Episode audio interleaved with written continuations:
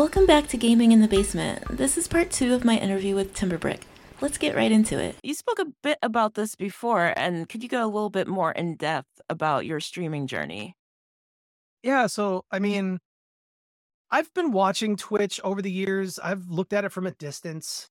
There's a bunch of people I follow on YouTube that do street that do games and do recordings, and then you watch them later. And we've all, me and my wife, watch them all the time, and we we enjoy that kind of stuff. And so I've kind of been on the outside looking in for a long time, mainly because I didn't really understand what I needed to do to get into the whole thing. I felt like I needed to do a lot of things to get involved. Like I figured I needed so much for my setup. And I'm not saying that getting set up for gaming isn't complicated at times, but it was a lot simpler than I expected. And so when I finally sat down and, and kind of wrote out what I needed to get myself set up, I realized how easy it was and decided to kind of jump into it. And so with my wife kind of propelling me forward, giving me that push to say, to just kind of say, forget it, let's just go and start it. And then being able to sit down and just kind of write down what I need, I was able to put together a list and kind of get figured out what I needed and pretty much hit the ground running about coming I'm coming up on about 6 months in my streaming journey. So if you had to give a streamer some advice or like a new streamer, what's one tip that you would give them and that you think is really, really important to know? This is probably something that's said everywhere. So I guess I'll I'll lead with that one. And it's definitely something I, I agree with is if you aren't having fun, don't do it. Like if you're not having fun doing making the content and enjoying the people you're hanging out with or enjoying the games you're playing, don't do it. It's it's not it's not worth doing it if you're going to make it a job. Like the whole point of gaming and streaming is that it's it's somewhere to get away from the stresses and and the real world and you can just kind of relax some. And if you're doing if you're gaming and streaming and it doesn't happen that way and you're still finding yourself stressed out or on edge because of all this. It's it's just not worth the extra pain and anguish. Like, just do it because you want to do it. Don't do it because you feel like you're going to get some kind of gain out of it. Yeah, I agree with that 100%. I think people come in with the wrong intentions and end up disappointed. Yeah, I mean, is it nice to make money on something like this when you get to a point where you can? Of course it is. No, you know, I'm not going to deny and say that you know, getting a little money here and there for something that you were going to do anyway is great. It is. But I never walk into a stream expecting that I'm going to get anything out of anybody. When I stream, I stream because I'm playing and I get to interact with people. And unfortunately, these days, I don't get to interact with a huge amount of people outside of my house because yeah. I we just don't go out a lot anymore. You know, the pandemic kind of screwed up a lot of that stuff. So I don't go out as much as I did because of that year and a half that I was stuck inside, basically. So Yeah. streaming is kind of my release to talk to people. Like, I've been on just online talking to people a lot more, whether through, through Zoom or I just started using Twitch. So, like, Twitch wasn't really part of my pandemic experience, but I just feel like there's a lot of people out there who are just trying to connect online. For sure. Yeah, for sure. I can guarantee you that if I get back out to the point where I'm going out as much as I used to, I probably won't be streaming as much. And that's probably going to happen at some point, but I will probably, it probably will take a little while because I do enjoy the streaming and I enjoy a lot of the people I've met through streaming. So, like, I really want to get to know them better. And I do count a lot of people that I've met and had conversations with in stream to be friends. And so I don't want to just abandon them. You know, I, Yeah. I do want to stick by and, and keep keep going with them. Would you ever consider like doing a live stream while you're out and about? Oh, that's going to happen. There's an expectation that's actually going to happen. There's me and my wife are actually going to be doing our honeymoon this summer. And as part of our honeymoon, we were intending to do YouTube videos about our kind of vacation journey. We're going to do a whole YouTube series on the prep up to the up to the the vacation we're going to do YouTube videos of us running around doing a bunch of stuff in town and around the city. And then during all of that, I figured there'll be instances where I'll probably go live. So that that's the intent. I, I have a full intent on doing that for sure. Yeah, let me know when that drops because that sounds like a really interesting series. Yeah, we're probably gonna. I and I actually need to talk to my wife, but I think we're gonna start doing some of the at least the backgrounds filming sooner rather than later. And mm-hmm. then we're gonna end up moving into doing the the Twitch streaming won't be happening until obviously we go on the vacation, which won't be until July. So Okay.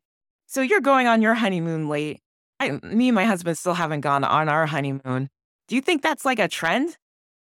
I think it's it's kind of two parted. I think that it's more likely these days that couples are going on their honeymoons later than their weddings. One, because a lot of us are not able to afford a wedding and a honeymoon, like one right after the other, not unless we're getting a bunch of money from everybody. And then I also think that there's some expectation that with the pandemic and everything that happened, I think a lot of people are avoiding doing their honeymoons right after their wedding due to making sure they're not sick. So that way they have to cancel their honeymoons. And so I think there's a lot of trends based on that. But I mean, I've Mhm. been noticing over the decades, over the past decade or two, that people just haven't been taking their honeymoon right after their wedding anyway. And I think it's just a bit of really wanting to plan it out and have a, a really memorable honeymoon instead of kind of like a quick put together honeymoon. Yeah, no, that makes sense. I mean, even your honeymoon sounds like it's going to be really meaningful. Like you already planned this YouTube series around it. That's pretty exciting. Yeah, it's it's definitely going to be an, an exciting time. We're really excited about everything that we've planned. It's a two week cruise through the Mediterranean, hitting up a bunch of countries. So we're we're really excited about it. Oh, that sounds beautiful. Do you have a favorite stream you like to think back on? Favorite stream? You know, when I stream, I don't expect anything out of my stream. Like I'm usually just happy that people are in my stream and I'm able to talk to some people. So whenever I end up getting raided, for anybody who doesn't Twitch stream, raiding is when another channel ends, they bring their community over to a different person's stream and they kind of add to their viewership. And so whenever I get raided, I'm always shocked. I always love it. I think it's awesome. I think it's really an honor when someone entrusts me with their community. I think it's very, very important to make sure that you're seeing that not just as a, oh, I've got some more viewers, but you're also seeing that as the person who sent them to me thinks that I'm someone that they'll enjoy. And that's important. That's an important thing to me. So there was a stream, it was about, I think it was about a month ago, where I was playing one of my favorite games at the time, No Man's Sky. Still is my favorite game right now. I play it all the damn time, even when I'm off stream. I was playing the game and I was just hanging out, and I, you know, eight, five, six viewers, something like that. And I was I was doing okay. I was pretty happy, but I was getting pretty tired, and I decided it was time for me to probably go to bed. And but I but it was just one thing I really wanted to do, and so I was like, all right, I'll finish this and then I'll go to bed. And right around that time, probably about five or 10 minutes after I had kind of made that decision in my head, I got raided by a streamer who had a significant amount of viewers. They came in, he came in with, I think, 50 viewers. Oh, wow. My my numbers went obviously straight from like eight to like 60. I was beside myself. Like I was absolutely shocked. And then right after that, another streamer friend of mine also raided me with like another 50 viewers. Now, not all of them stayed, but like, you know, I was just like floored at how many people had come in. And I just remember being completely flabbergasted and just absolutely floored by the fact that these people entrusted me with their with their communities. And I ended up continuing streaming for like another three or four hours just because I was like riding this energy high on this this this particular night. And i think that was probably one of my favorite streams just because i felt like they they really they really had faith in me as a streamer. And that's a big thing for me is that people really have this mentality of humbleness but also just genuine like genuine care about what you're doing like it's like almost like you know you put care into what you're doing and you really appreciate those around you that trust you to keep people entertained. Most definitely. So when you notice you get like 30, 40, 50 and upwards people in there, does it affect how you're streaming? Do you do you get nervous? You know, it's it's funny. I would I, I know a lot of people who probably do get a little more nervous when that happens. I, I actually don't. I actually tend to ease off a little bit. I tend to get a little looser and, and a little more chatty when that kind of stuff happens. I'm weird though, so that's I'm probably in a different category. Cause you know, most of my streams are usually in the teens. I don't get a huge amount of people, which is fine. I'm not complaining about it. But you know, for me to get tw- in the 20s and 30s is very, very, very rare. I think I've only had that twice, and one of those was that massive stream that I got dropped on.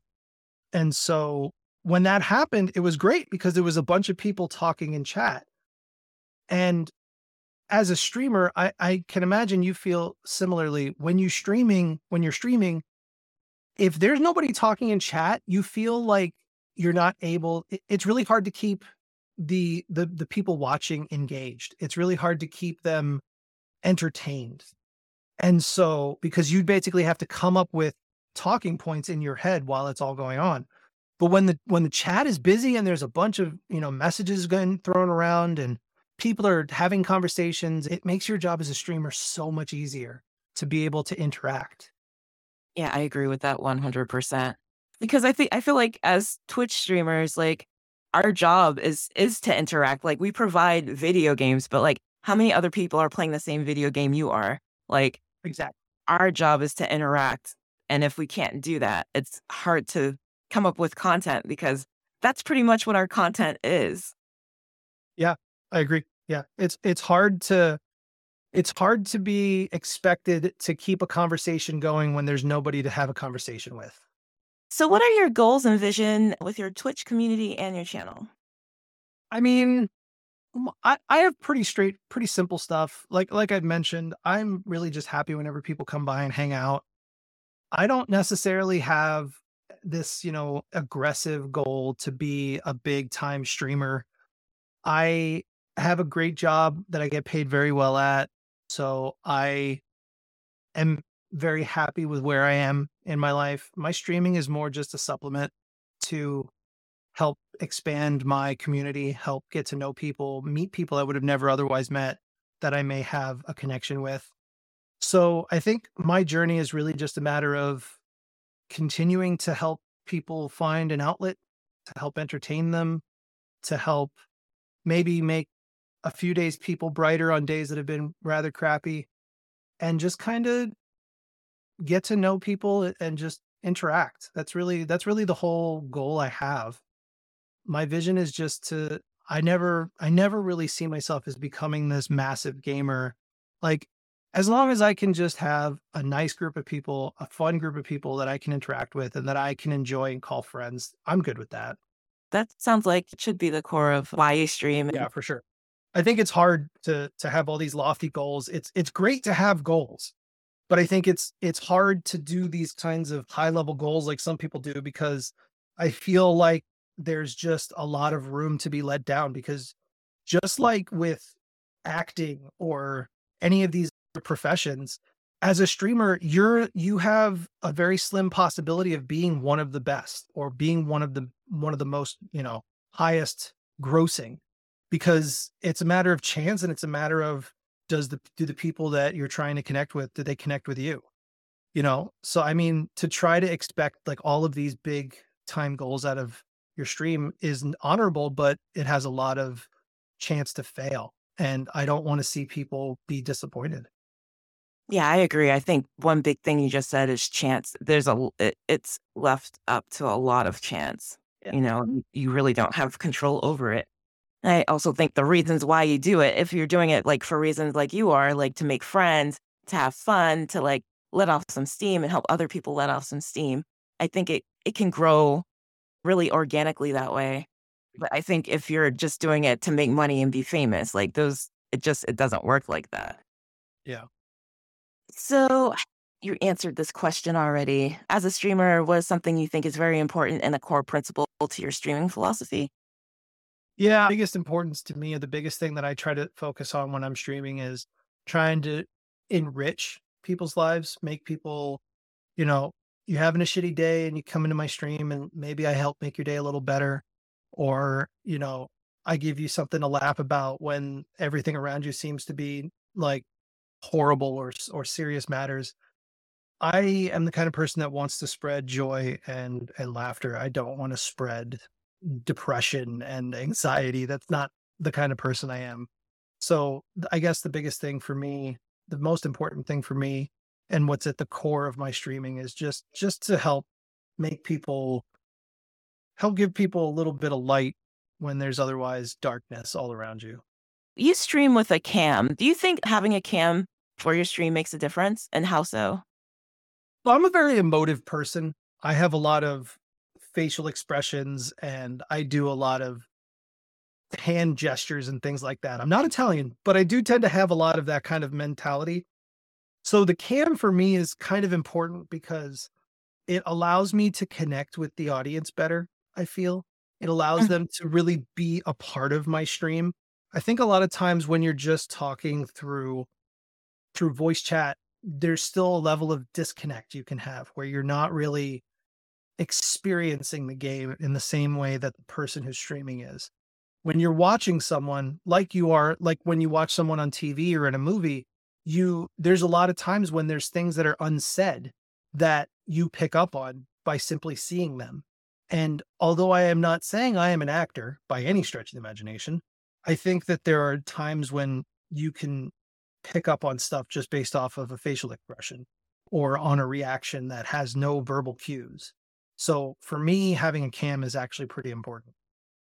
Have you ever had a facial reaction that was just so involuntary and you wish you hadn't had it?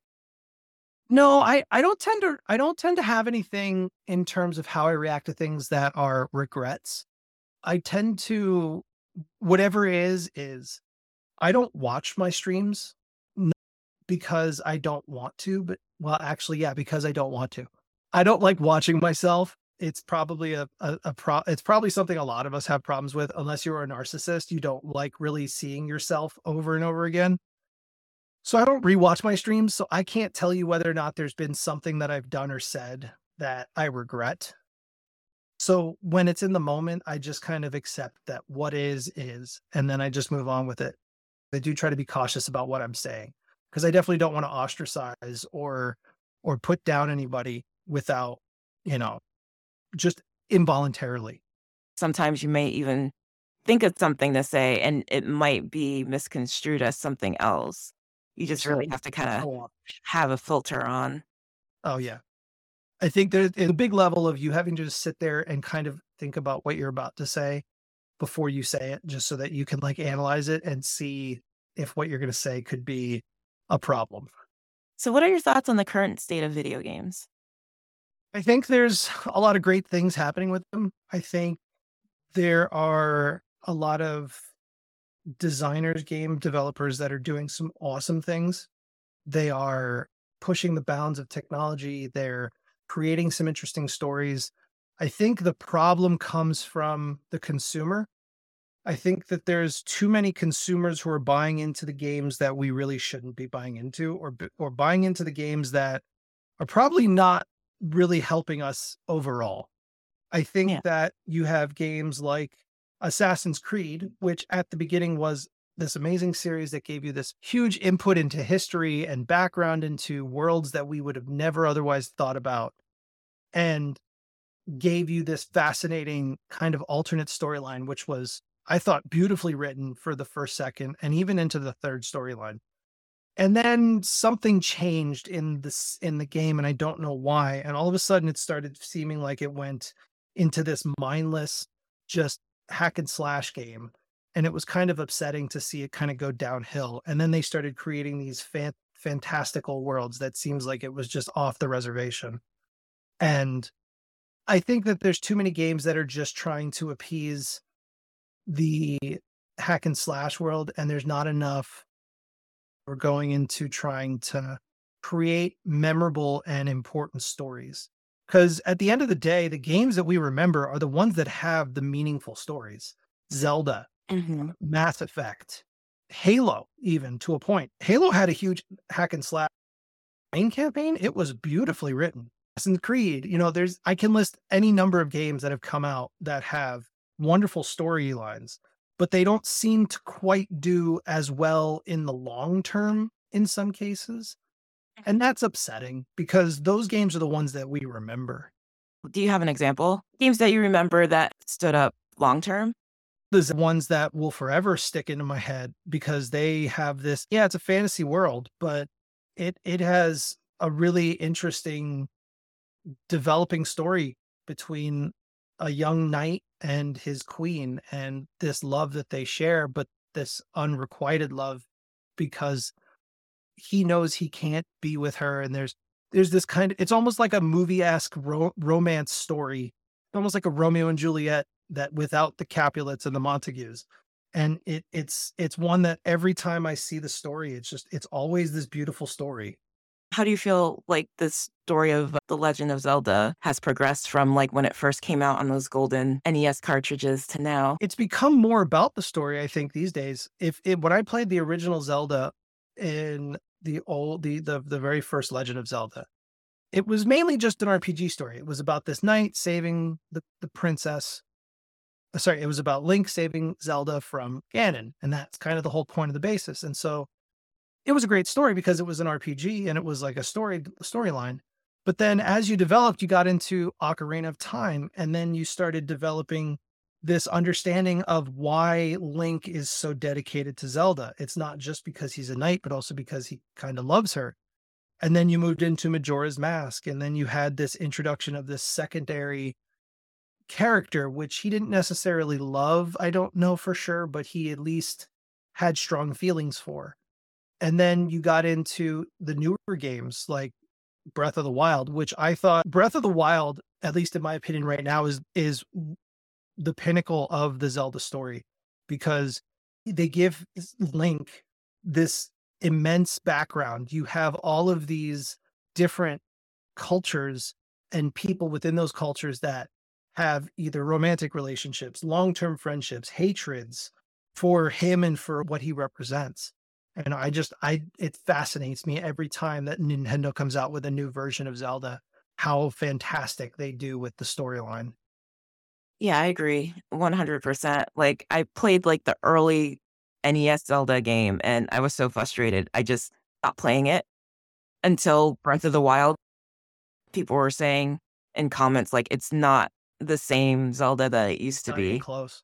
Yeah, and then people who didn't enjoy the Zelda games. They came to this mm-hmm. version and they were like, I just, I never thought I would play a Zelda game, but now, like, things have changed, you know? So I was like, I got to try it. And I'm glad I did. I think it was like life changing. I legitimately, there are very few video games that I feel genuine emotion in because of the fact that I still, at the end of the day, remember that they're video games. You get attached to characters and you, and you enjoy characters. But Zelda Breath of the Wild and the story they told in Breath of the Wild, like, genuinely brought out sadness, anger, like fear in me playing the game. Like I was genuinely involved in the story, not just in the video game. And that was something that I applaud Nintendo for doing. Yeah, I mean it was it was pretty amazing. I'm just hoping they don't mess it up with the second one. Yeah, that's what I was just about to say. Are you looking forward to the second one? Like what hopes do you have? What fears do you have? Hey, I really am looking forward to the second one. I think that as long as the, the the creative team that did Breath of the Wild works on the second one, I think they can do a lot of good things with it. Fingers crossed. So you mentioned games that you have like an emotional connection with, like Breath of the Wild. Are there any other games that kind of evoke that same emotion with you? You know, I I, I legitimately struggle to think of any games with that level of connection. I I definitely have some level of emotional connection with the Assassin's Creed game. I think hmm there was some good storyline told there, but I don't know that I have quite as deep an as of an as emotional connection as I do with Breath of the Wild. The Witcher series is another good one that does a great job of storytelling that I would say is is a solid solid game for just from a movie perspective, let alone a game perspective. I can't really think of many others. A lot of the others I just kind of take at face value and of look at them and go, "Yep, they're video games," and I just move on. As far as the Witcher series, how engrossed are you in the story? Have you um, looked at any of the books? Have you seen like the Netflix series? We have watched the Netflix shows. I really enjoy the Netflix show. I think that Henry Cavill was an amazing cast for that. I'm really sad to see him go for the next series because I think that he really made Geralt what he was because he understood what Geralt was. And so he really helped make the character as effectively similar to books and games as he could. I have not read the books, although I've heard the books are good. They are in my Amazon cart. I knew do need to get them at some point. I am currently in process of clearing off my bookshelf of all my books right now, and I have quite a few in backlog. Oh, same here. I, I keep them in a basket next to my chair, hoping that one day I'll pick one up. It hasn't happened yet. So, do you have any hobbies? Like, what do you do outside of gaming? So, I do watch a lot of TV and movies. Where me and my wife are currently making our way through the Star Trek universe. My wife had never watched any, so we Oh, finished the Next Generation and we finished the original series. Now we're moving into DS9 and we're really enjoying DS9. So we do watch a lot of movies. We've done a Disney movie marathon as well, which all all of the animated movies ever that Disney has ever made, we watched. I enjoy reading. Legos, obviously, as we've mentioned, are one of my big hobbies. I also do swing dancing, Lindy Hop. I've been doing that for 15 years. Oh, wow. Yeah, 15 years.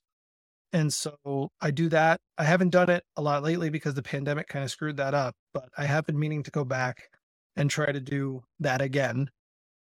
I tried swing dancing once. It is hard.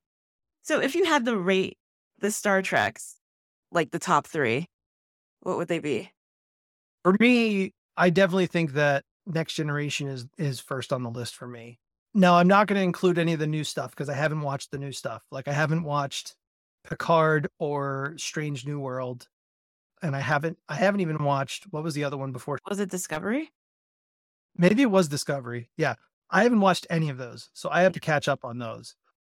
So I'm literally looking at anything basically pre 2000 is the only stuff I've kind of got Okay. right now.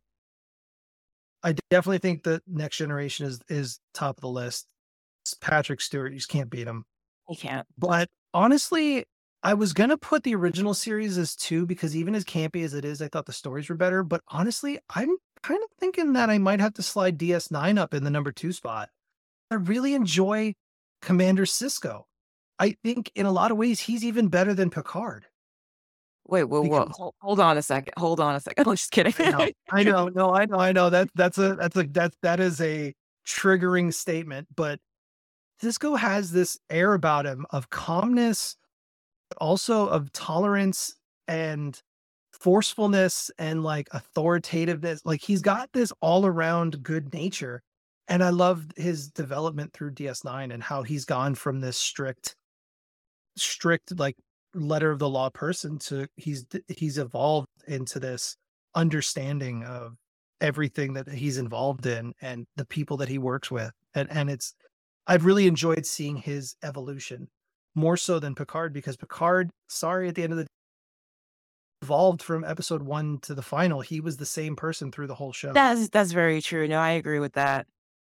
and i think it's important for a leader to evolve and so i think that seeing sisko evolve has made me really happy Yeah, I think with Deep Space Nine, just even the crew was a little bit more like diverse. You had like more like aliens and stuff. Oh yeah, seeing Quark is seeing Quark is part of the basically part of the crew, even though he's not, was has always been funny to see. Yeah. Uh, the you have Kira and the Bajoran, who has softened quite a bit since her beginning because she's realizing she's not in the war anymore. And then, you know, even the Doctor is he's always he always makes me laugh because he's basically the the Riker of the show, but not because he's also very timid in a lot of ways. What was your third pick? I'm gonna have to go the original series for number three. Okay. I just there's something about the original that just is too good. I mean, George Takei, William Shatner, and the whole crew, Scotty and Bones and Uhura like they're just too good. Like you can't beat them. Horrible, horrible graphics, horrible acting, but The fantastic storylines. yeah, the special effects were lacking, but yeah, the, the storylines were, were interesting and different for the time and fun. Yeah, and that that's I think what what puts it toward the top for me is the fact that they were really we look at those shows now and real and they look at them and say, "Oh, those don't feel very controversial," but they have but you have to remember when that came out. And in the 60s, that was some controversial shit. I think that's why when Next Generation came out, people were afraid that it wasn't going to do the first one justice just because of the time when that came out. There was so much going on around it. It has all this like history attached with it that next generation doesn't have. But also at the same time, I don't know. I, I mean, I like next generation because that's what I grew up with. Totally. Totally understand that. So you've been embarking on an inspirational weight loss journey. So during your weight loss journey, what's the most surprising thing that you've discovered so far? I don't know. I don't know if I'd call it inspirational, but I, I appreciate your kindness in calling it inspirational. Inspirational because I mean, I've been talking to you about like weight loss stuff and you know, like when I don't want to go, I just think about you and how you you started on this journey and you're sticking with it and it's just like if you can do it, I can do it. So it's it's inspired me to stick with my workouts. Oh, that's I don't nice think- to hear. Yeah, so you can't say that. I, yeah, well, I guess I can't say it anyway because of the fact that I can't, I don't govern what inspires other people. So I guess as that's kind of a, I can't avoid it either way. For me, the thing that's that's kind of, I guess I'll say, surprised me the most has been the fact that I was able to pick it back up as easily as I could. Because there was a time when I was more in shape, and then you know, as anyone who's, as any as anyone can tell you, time takes its toll and you just you lack you know some people a lot of people over time just lack the the the commitment to keep going. And so you know because you can only eat so many cups of broccoli and boneless skinless chicken over your lifetime. And Right. so you know you just kind of jump off the wagon not unintentionally just because you don't want to live eating the same old stuff. And so i slowly started gaining weight back and i got to a point where i just didn't want to be there anymore. And I was surprised toward the beginning. I was obviously, you know, you start working out and your body is just naturally tired and because your body's like, oh my God, I haven't done this in so long. I don't want to do this anymore. And so what I was really surprised quickly, I was able to jump back into the workout routine and really get into really pushing myself and being able to to give myself that push to do it. It's been very interesting watching how quickly it can turn from oh god i don't want to do this into oh my god i can't believe i didn't do this Yeah. How long did it take you to get to that point? two weeks Yeah. Okay. So not not very long. Yeah. Do you have any tips or tricks or encouragement for those who may be starting their weight loss journey? you know it may sound cliche and it may sound kind of hammy but just don't give up like keep pushing it, it does get easier. It really does. It's it's not a joke. It if you're trying to take a few pounds off you know you only pretty much have to deal with that first hurdle but understand that if you're if you have a lot of weight to get off and you really want to do it you really have to have the drive to do it. And if you don't you're not going to succeed. And i don't want to sound like negative but you really have to have that push if you don't have that push to continuously improve yourself and to make this make the changes that you need to to get those those losses those those ma- major losses then it's it's not going to turn out positive for you Yeah. Yeah, I think not for to be a me, negative nancy but still you have to take your time. You have to be okay with not losing a whole ton of weight at once and just being consistent. You know, you got to build up the habits a little bit at a time. So that's it. Because you can't do it all at once.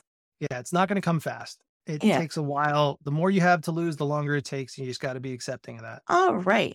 So thank you so much for being here with me today. I have one more question for you. It's your surprise question. So, if you could change the ending of one video game, what would it be and how would you change it? to one video game that's going to take me a minute I, I have to think of what games i've played that i've like raged at the end of like that i've looked at and gone are you kidding me right now? I mean, I've certainly read books like that. oh yeah for sure. I mean there's plenty of books that have that that mentality but for the most part it's like video games. I i feel like in the moment i have the the continuation anger where you can tell they're gonna like continue it in another game and you're like god damn it and like you don't want to see that happen that way but i can't really think of any games that i've played that i've been angry at the ending yeah. in the sense of i thought they could have done it better Yeah. because i'm not a game developer i don't know what they could have done differently Uh, Yeah. So is it the game developers that usually tell the story or does somebody write it? I mean, it's a little bit of both. I mean, the way that the gamer, the game designers draw the characters and, and create the characters, I think plays a big role in how you feel about the characters. But obviously, there is probably an external writer that's writing the game script. So, I mean, it, it's a little bit of both, I think. Yeah. Just like with visual effects in movies, visual effects can make a good story great and can make a bad story good just by camera angles and things like that. If they make you feel like you're there and it's more interactive and you have like a personal connection to it. For sure. All right. So thank you so much for your time and thanks for being with us. Could you list out your socials just so we know where to find you? Yeah, uh, you can always find me on Twitch. Timber Brick is pretty straightforward. Timber like the wood, and then brick like the building material. And then my Instagram is the same underscore 86. That's right, 80s babies. And then my YouTube is same name, Timberbrick. I think it's at Timberbrick on the end. And then that's pretty much I, I've I've tried to create all my socials to be the same for everything. Yeah, no, I mean, that's a good idea. It makes you easier to find. I really hope you enjoyed this interview. Get to know Timberbrick on his Twitch channel and don't forget to follow. My music was by DJ Kern. She's on SoundCloud. Go check her out. This is the end of season one, and I can't express my gratitude. So much work and love went into this podcast, and I didn't know if people would listen. But you did listen, and you shared, and we all grew together. And for that, I thank you so much. I want to give a very special thanks to all the streamers that came out this season to share their stories with us. Savior 420, Magic Ninja Robot, uh, Smokeahanas, Devil Billy Kazama, Calith 0467, Tsaw, and Timberbrick. Uh, since starting this podcast, I've met more streamers and heard more stories that I would love to share with the rest of you. In season two, we're going to be focusing on women streamers, something that was seriously lacking in this season.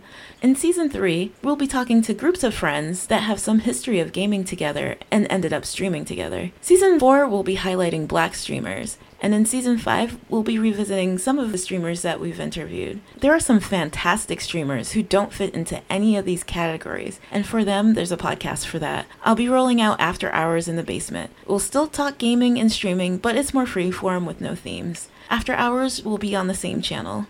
Next week, there's one more surprise podcast before retiring the season. This special is titled The Homies. The homies are people I started my streaming journey with. We got a chance to sit down and talk, and sometimes the conversations went off on random tangents, but they're my homies and they're awesome. I hope you get a chance to listen and see why I'm honored to call them such. Thank you guys again for an incredible season. Um, I never believed that I would have so many people listening. Just a podcast about gaming and being willing to check out some new and awesome streamers. They all have amazing communities, and hopefully now you're a part of them. Thank you. And I know this is so many thank yous, but I'm very grateful. And, you know, thanks for uh, coming into my Twitch streams and for uh, checking out all these amazing people I've gotten to interview. I just can't wait to see where they're headed. And I'm very excited to revisit them again. Again, thank you guys so much for your overwhelming love and support. And thank you for gaming.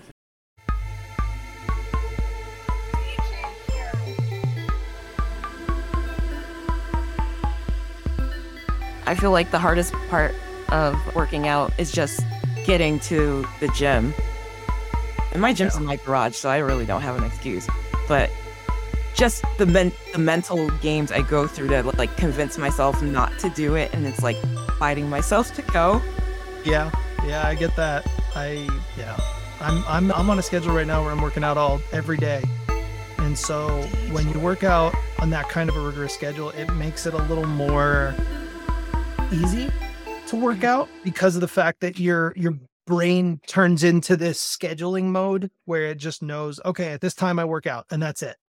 And so it does make it easier if you can set that that kind of schedule because your brain is very much a schedule based organ. So if you have it in your head i'm going to do this from this to this it just knows to do it because now i go to my my trainer every day well not every day every other day at from at like four o'clock.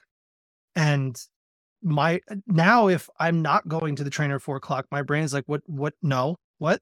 No we have to do this. This is this is part of our schedule. So it's it's interesting to see how how ingrained that becomes